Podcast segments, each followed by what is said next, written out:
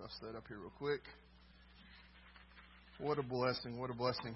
The deep, deep love of Jesus.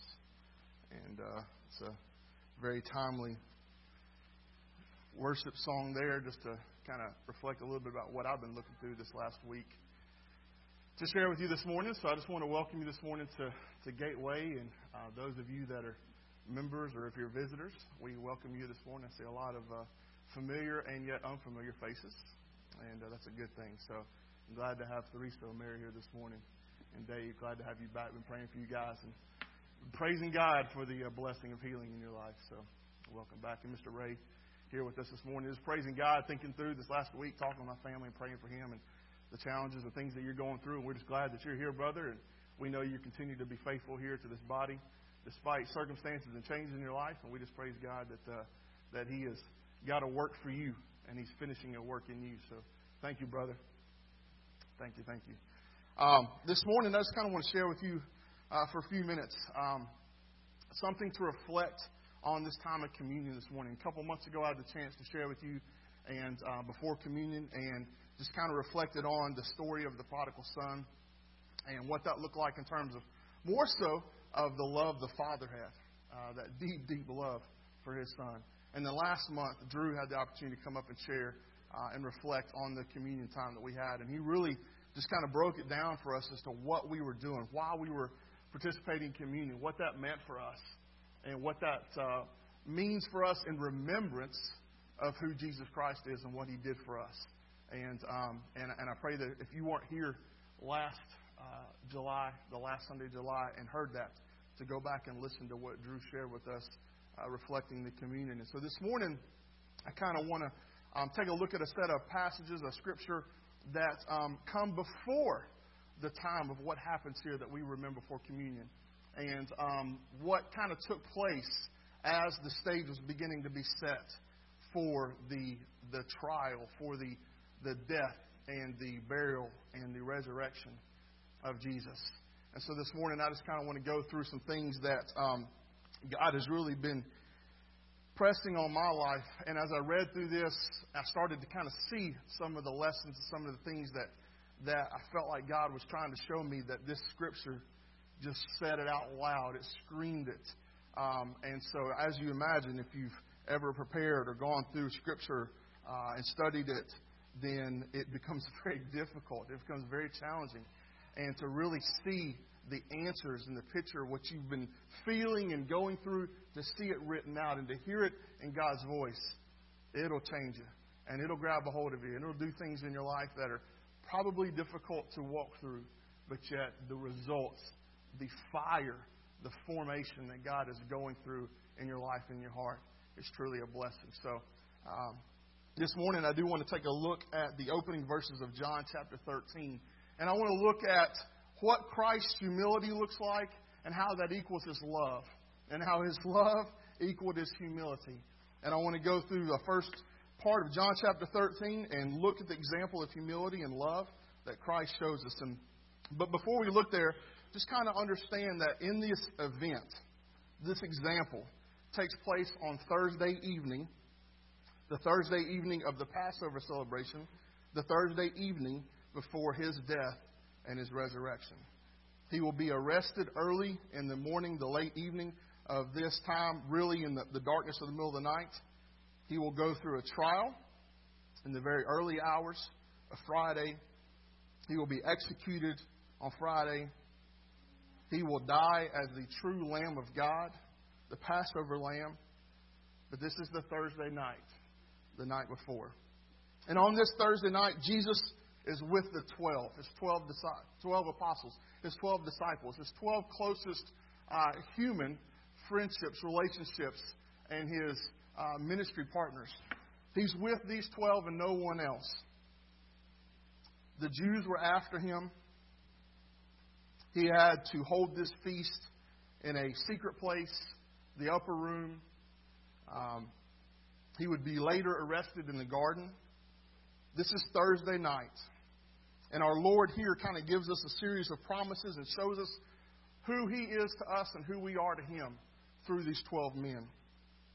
You go on, and I would encourage you, even this, to read chapter 13, 14, 15, and 16 this week to really kind of get a full idea all the way up leading to his crucifixion. But go through those four chapters this week and just really try to unpack and really look and see the promises that God has for you, the love that God has for you, who you are in Christ as a believer, and who God is as our Heavenly Father. So let's start uh, with uh, chapter 13, verse 1. Now, before the feast of the Passover, Jesus, knowing that his hour had come, that he would depart out of this world to the Father, having loved his own who were in the world, he loved them to the end. During supper, the devil having already put his put into the heart of Judas Iscariot, the son of Simon, to betray him, Jesus, knowing that the Father had given all things into his hands, and he had come forth from God and was going back to God, he got up from supper and laid aside his garments, and taking a towel, he girded himself. Then he poured water into the basin and began to wash the disciples' feet and to wipe them with the towel which he was girded. So he came to Simon Peter. He said to him, Lord, do you wash my feet? Jesus answered and said to him, What I do, you do not realize now, but you will understand hereafter. Peter said to him, Never shall you wash my feet. Jesus answered him, If I do not wash you, you have no part with me. Simon Peter said to Jesus, He said, Lord, then wash not only my feet, but also my hands and my head. Jesus said to him, He who has bathed needs only to wash his feet, but is completely clean. You are clean, but not all of you. For he knew the one who was betraying him. For this reason he said, Not all of you are clean. So when he had washed their feet and taken his garments and reclined at the table again, he said to them, Do you know what I have done for you, to you? You call me teacher and Lord, and you are right, for so am so I am. If I then, the Lord and the teacher, washed your feet, you also ought to wash one another's feet. For I give you an example that you also should do as I did to you. Truly, truly, I say to you, a slave is not greater than his master, nor is one who is sent greater than the one who sent him. If you know these things, you are blessed if you do them. Let's pray this morning. Father, we just come before you this morning to worship you. You are the true God. You are our Heavenly Father. Father, our words at this point can't even fully explain or describe or declare who you are or even exactly how much you love us. But Father, this morning we get a chance to not look at our own words, speak our own words, but to look at your word. This morning, Father, we get this opportunity to, to see and to hear what your words are. How your Holy Spirit filled this man, John, to write this passage, to give us a clear picture, an understanding, truth about who you are. How much you loved us so that you sent your son Jesus to this earth for us. That even at this time when Jesus is with the disciples, Father, you show us how much you love us despite our own self. And God, this morning, I pray that each and every one of us in this room and listening to this this morning that would understand and see clearly and hear and understand the truth of how much you love us despite who we are. And so, God, this morning we all have an opportunity to come before you, King of kings and Lord of lords, to declare ourselves unworthy, to declare ourselves unrighteous, to declare ourselves unclean, but through the blood of Jesus Christ. And so this morning, Father, we just open our hearts and our minds, our ears to you. Speak to us, and God, change us. God, change us today. And it's in your name we pray. Everybody said, Amen. So this morning, we're going to see just three simple things from this text about God's humility, Jesus' humility and his love, and how they are equal, and how one drives the other, and the other drives one. And so to start off with, we're going to look at this verse 1 again. And in this verse 1, we're going to see that his love is declared. Who it's declared to. We're going to see in verse 1 that his love is declared. Now, before the feast of the Passover, we've already read this, I know, Jesus, knowing that his hour had come, that he would depart out of this world to the Father. Here's his love declared. Having loved his own who were in the world, he loved them to the end. His love declared is, is to, the, to his apostles, to his disciples, to the 12 men. His love is declared to them both now and as long as he has known them, and even says to the end. His love is declared to them despite who they are. His love is declared to them despite knowing what they're doing, what they've done. His love is declared to them despite knowing what they're about to do. His love is also not only declared to the apostles, but it's declared to you and I. It's declared to all believers forever. And so this morning, you and I are going to relate to the apostles in this situation. We're going to relate to what they're doing. We're going to relate to the love they receive from Jesus. We're going to relate to the declared love that He has for them and for us. The key here is that He loved them to the end. Imagine this, you understand this. They're all sitting around the table, they're reclining at this Last Supper. They would come into this place together as brothers, as friends, but they would also come together, as a lot of brothers do, with a little dissension, with a little question, with a little challenge to each other. And so Jesus knows that coming into this room, what's going to be taking place, not only this hour, but in the hours to come. And knowing all this, coming to this, coming to this time of celebration of the Passover, Jesus sits around, he reclines around the table with his disciples. And you know from Luke, they start talking and they start questioning who's the best, who's the one, who's the most loved, who's the top disciple. Right? And so there's this, this competition, this challenge, this, this conversation going around the table. Who is the greatest? Who is the one most loved? I think you and I can all relate to the experience or the competition or even the feeling sometimes that maybe we're better than someone else or that we deserve something someone else doesn't have or does have. I think you and I can all understand the feeling of, of pride that sets us apart, that sets us different from who God the Father is. I think we've all experienced times, I know that I have, where I'm thinking that I deserve something, or that I should gain something, or that I have because of who I am, because of what I've done. And despite all of what they're going through. Jesus loves them. He knows what he's about to come into. And he's about to show them the most humble, the most true experience of love that they've ever seen physically here on this earth, much less what's going to happen for their spiritual life.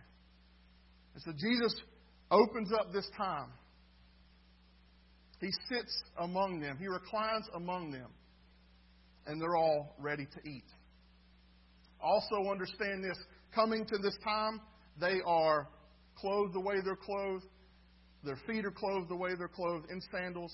They have journeyed through the environment that they live in. We all know this. I'm not getting into an environmental uh, explanation here of, of what their dirt was like and how muddy and how dirty they were. But the reality is, is that they're reclining around this table. So they're sitting at each other's feet they are lounging, they are communicating, but they're all in this room together. And, like it shows, their feet are not washed, they are unclean. And so God's love, Jesus' love declared to them right now, is about to be shown, is about to be exemplified, and what He's about to do for them, even in the midst of their conversation and their competition and their uh, communicating to each other who is the best, who is the most loved, who is the top apostle, the best disciple. And amongst all this, Jesus is about to show true love. He's about to exemplify true humility. He has declared their love for them both today, at that moment, for you today, at this moment, and for all believers forevermore. What is biblical love? You know, you and I understand love in many different ways. You and I experience love in a feeling or an action. You and I experience love maybe with a family member or a friend. That is true, that is deep, that is real. But we only have that because of the love that God has for us. Just kind of think for just a minute. You know, I don't know if, you, if you're married or if you have children or if you had a relationship with someone that just has that special bond of love. There are one, two, three, a lot of, uh, well, because we have four kids, um, and there's about to be another one. So there's about to be another experience that I'm going to have that is probably far different than any other one. But number one was our wedding day. And I can remember just that, that love that we felt on that day, the environment of which we were getting married, the things about each other that we were bringing to the table into this worship service to God. And so we all have those special moments. And that moment was a highlight of my life. The highlight of four children being born was extremely uh, just life changing. That love that you feel. But the reality is, from those days to this day, there have been many, many moments where, where I once felt that love, where I once exemplified that love, where I once had that biblical mindset of love right there, I have not shown that many times since. And the disciples are in the same situation right here. Though once they have shown their love for God, once they have followed Jesus no matter what he said or what he did, though once they, they just didn't understand, but they did anyway, they had faith, they believed, though once they have done those things, at this moment, though they're sitting around the table, and there's this competition going on, and there's this challenge going on, all dirty feet. No one stepping aside from their own pride. No one coming aside from their own pride, their own desires, their own wants to do for someone else. But yet, Jesus is about to show us what true humility, what love looks like in these next few verses. So let's go and let's reread chapter uh, 13, verse 3 through 11.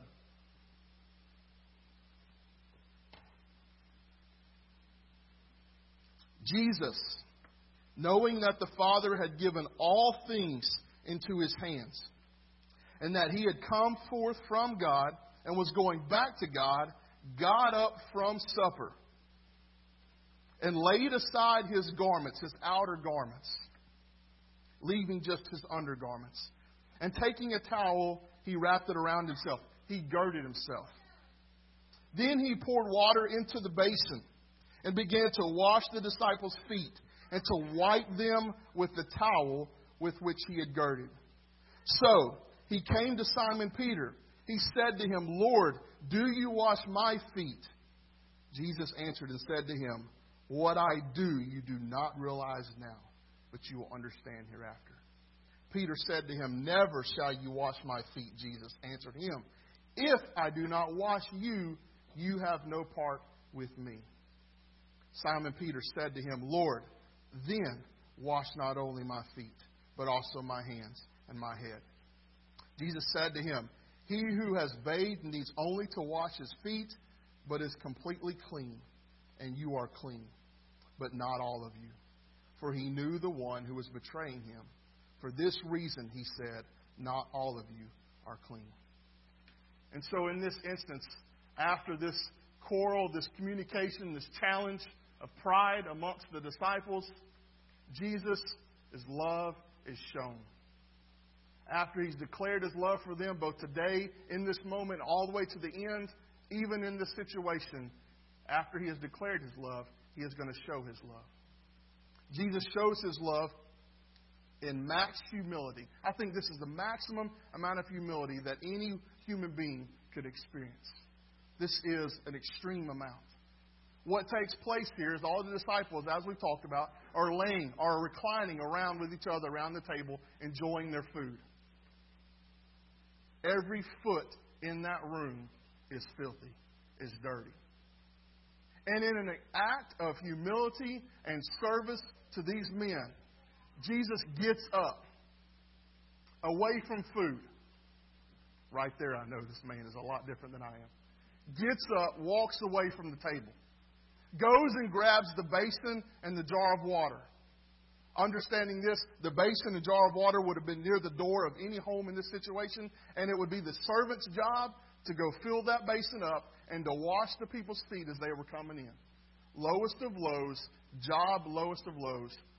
And Jesus goes, the King of Kings and the Lord of Lords, amongst these men who, if they only knew, really truly knew what was about to take place, guarantee you they would have absolutely dropped at, at the dime to go wash his feet. If they had only stopped to realize.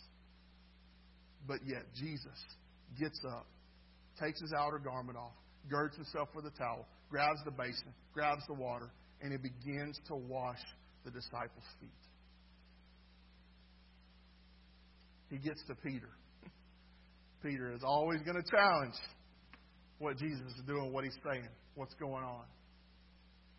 And Peter challenges Jesus to the point of, Why are you washing my feet? You should not be washing my feet. It should be I washing yours. But that's not what Jesus had for them tonight. Jesus tells him that I am here to wash your feet. Peter then requests, if not only my feet, wash my head and my hands. Jesus says it's not that you need a bath, you just need your feet washed. You're already clean. Jesus was referring to uh, that morning, they probably would have all had full clean baths, that sort of thing. And at this point, the thing they probably needed most, because of the environment they were sitting in, was for their feet to be clean. But Jesus says, You are clean. Now, that's not just an earthly physical, I don't have dirt all over me or I don't stink. That's right. This is an eternal, significant statement.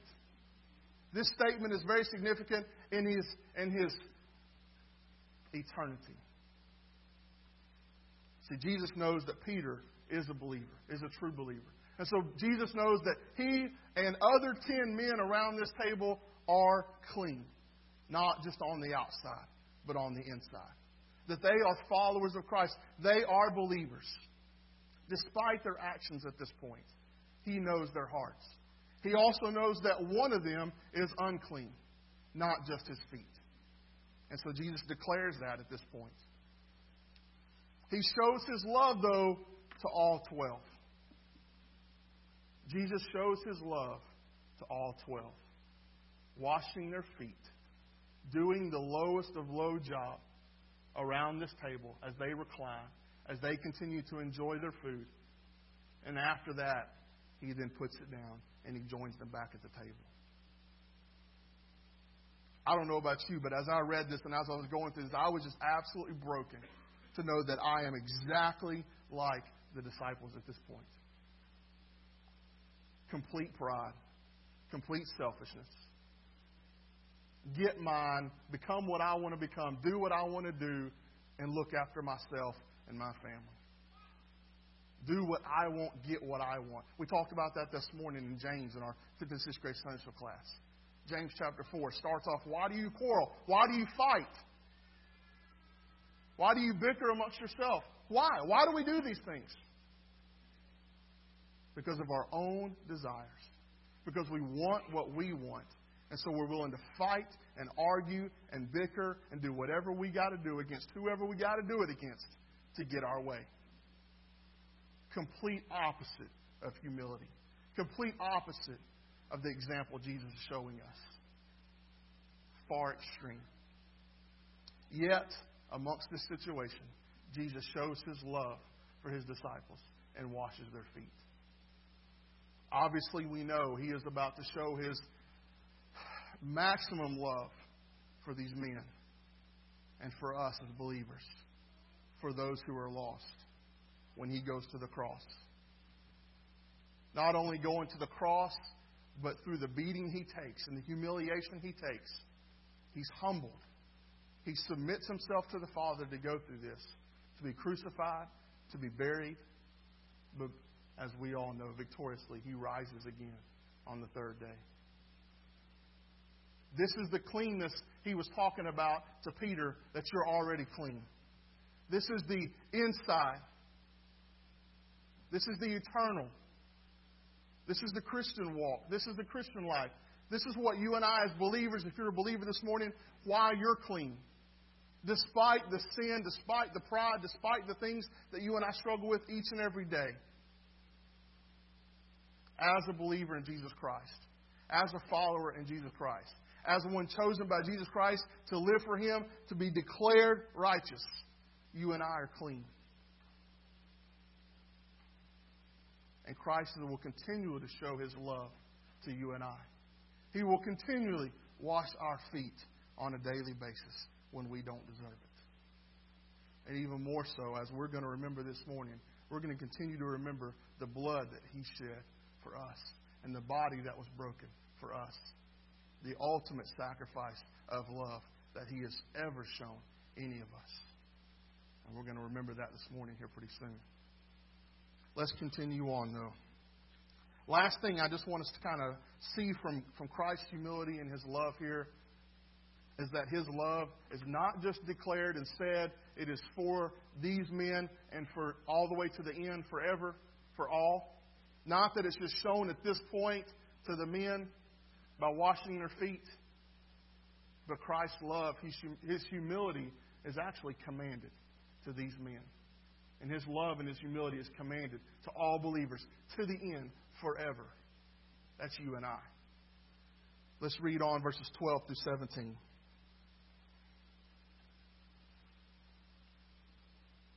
So when he had washed their feet and taken his garments and reclined at the table again, he said to them, Do you know what I have done to you?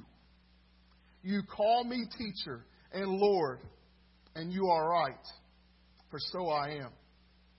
If I then, the Lord and the teacher, wash your feet, you also ought to wash one another's feet. For I give you an example that you also should do as I did to you.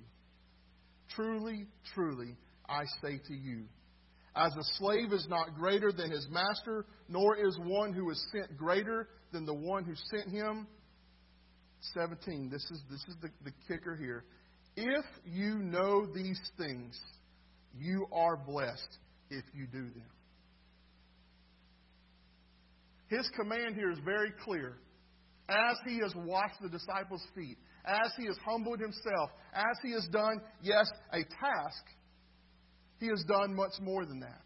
He has shown more love to them at this moment than what we can physically or excuse me, mentally comprehend just because it was washing the feet. But he has commanded them at this point to go and do likewise. Yes, physically wash someone else's feet. Okay, great. But why would you do that? You would do that out of love and out of humility. And that's what Jesus is commanding his disciples right now to do and what he's commanding you and I to do. Here's the thing, though. Verse 17. If you know these things, let me ask you a question. As a believer in Jesus Christ, one who has declared that you have repented, that you have turned from your sin, that you acknowledge the power of Jesus Christ and who He is, and you have declared to follow Him as redeemed. Is this a if you know these things? If you just heard these words? Have these disciples somehow not heard what he said or seen what he's done? The if here is since.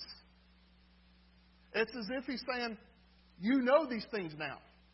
I have told you, I've shown you, so now you know. Now you know. There's no, there's no excuse. There's no, there's no, I didn't understand what you were saying. I really didn't know that you really meant to wash feet. It's since you know these things. Since I have done these things for you, since you've experienced these things with me right now, since you have received from me what I have done for you, you are blessed.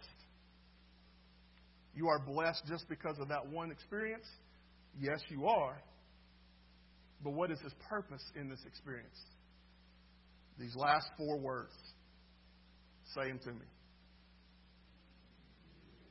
If you do them. If you do them. So we can say right now, hey, man, if I go wash feet, if I go love people, I'm going to be blessed and I'm going to get something. Come to Jesus and you get something? No, absolutely not.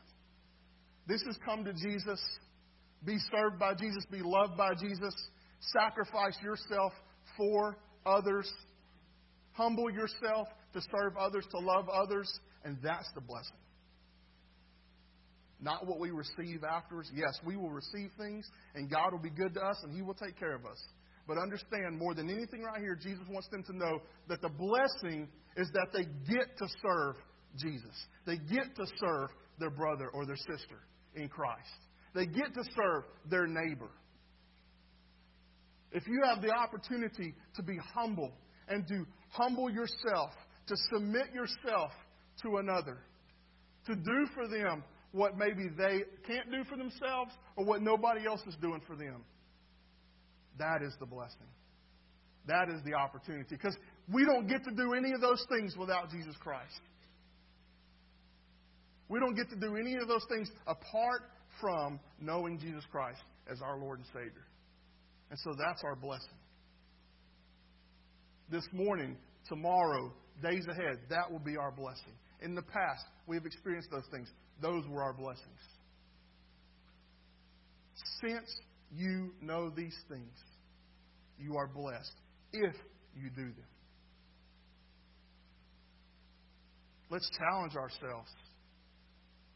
Since we know these things, we will be blessed when we do them. I know for myself, reading through these short passages this last week has been very challenging. And again, like I told you, it was almost like, okay, Jeremy, you've experienced these things, you've been thinking through, you've been wondering why you're hurting on this, or, or concerned about this, or going through this or that. Here it is. Here are three simple things, Jeremy, that you can do, that you can understand, that you can know today from me, God, your Father, to know how much I love you and to what I've called you to do. This morning, I just want to encourage each and every one of you. As a believer, to know that God's love is declared for you. And as a believer, to know God's love has been shown to you. And as a believer, God's love has been commanded to you to go and do. If you're here this morning, you're an unbeliever. I encourage you, not by the sound of my voice, but through the gospel, through Jesus Christ, through the Holy Spirit this morning, to respond to Him, not to me.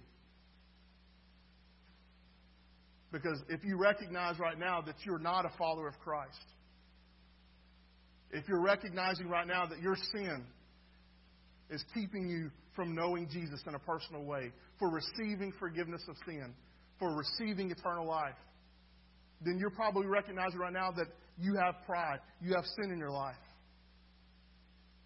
But this experience right here that we've just read through, this event we've read through, will show you, should show you, does show you that Jesus loves you. And if you will continue to read, you will see how much He loves you. More than just washing these disciples' feet. But He loves you to the point where, where you could do nothing for yourself, to forgive yourself, to change yourself, to do anything right for yourself, Jesus showed you He loved you. And He went to the cross, submitted to the Father, and He died on the cross, and He rose again. This morning, we're going to experience communion. This communion is for all believers, not just gateway believers. This time of communion this morning is for welcome to all believers here this morning. But it is just that for the believer. The communion that we're going to experience this morning is not an activity or an accomplishment for any of us to gain anything. This opportunity to experience communion is an opportunity to remember and to reflect on what Jesus Christ has done for us. We are going to break the bread that resembles the broken body of Jesus Christ. We are going to drink the cup that represents the blood that was shed for you and I. And as a believer this morning, you have an opportunity to come experience this, not to be a part of the group, but to have a direct relationship and a direct time of worship with your Heavenly Father, with Jesus Christ. We do this together this morning, but we do this as individual believers in Jesus Christ. If this morning you are not a believer, you have an opportunity to respond to the gospel. If that's something you want to know, if that's something you feel you know within your heart right now, it is, believe me, it is unmistakable. This is not just a feeling of, oh, I think I'd like to do something like this. No, this is God's voice in your life, in you, inside you, to know that He's drawing you to Himself. And if that's something that you sense this morning, then please come see myself, Pastor CJ, any of the elders or the men in this church, and we will pray with you, we will talk with you, and we will help you to understand why it is we remember this, how it is we get to remember this for His glory. And so this morning we're going to get a chance to do that. First, the praise team is going to get a chance to come through and to receive and to participate in communion. And then they're going to come up on the stage and they're going to begin to lead us in closing worship. There are going to be deacons that are going to be in the aisle who are going to help guide and give you instruction on how to participate and how to come down to receive communion. But this morning, before any of those things happen, I'd like to encourage you to spend some time in prayer. And I'd I encourage you to spend some time reflecting on the love that God has declared for you. To reflect on the love that Jesus Christ has shown for you. To reflect on the love that Jesus Christ has commanded you to go and do. If there is anything this morning that hinders you, that is unconfessed sin, anything burdened on your heart, I just encourage you to deal with that this morning.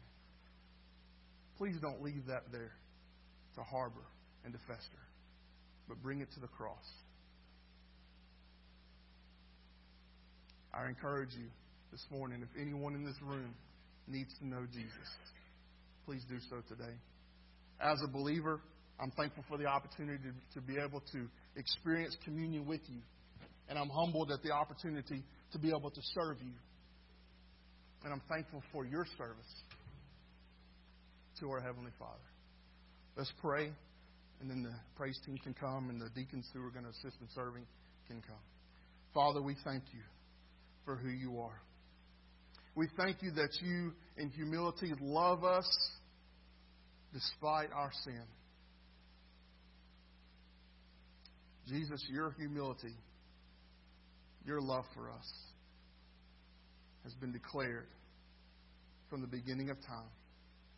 And we thank you, Father, for loving us today, in our past, and in our future. We thank you for loving us to the end. Father, we thank you for showing us your love that you sent your Son, Jesus Christ, not just to this earth to wash feet, but to ultimately pay the sacrifice of his life so that we may know you and we may experience you. Father, this morning we come before you as an act of worship, as an act of obedience, to experience this time of communion and Father, I pray this morning that we would be challenged to go and to live out the command that you've given us to love one another, to be humble, to show love, to serve others, that the world may know not that we are great, but you are great.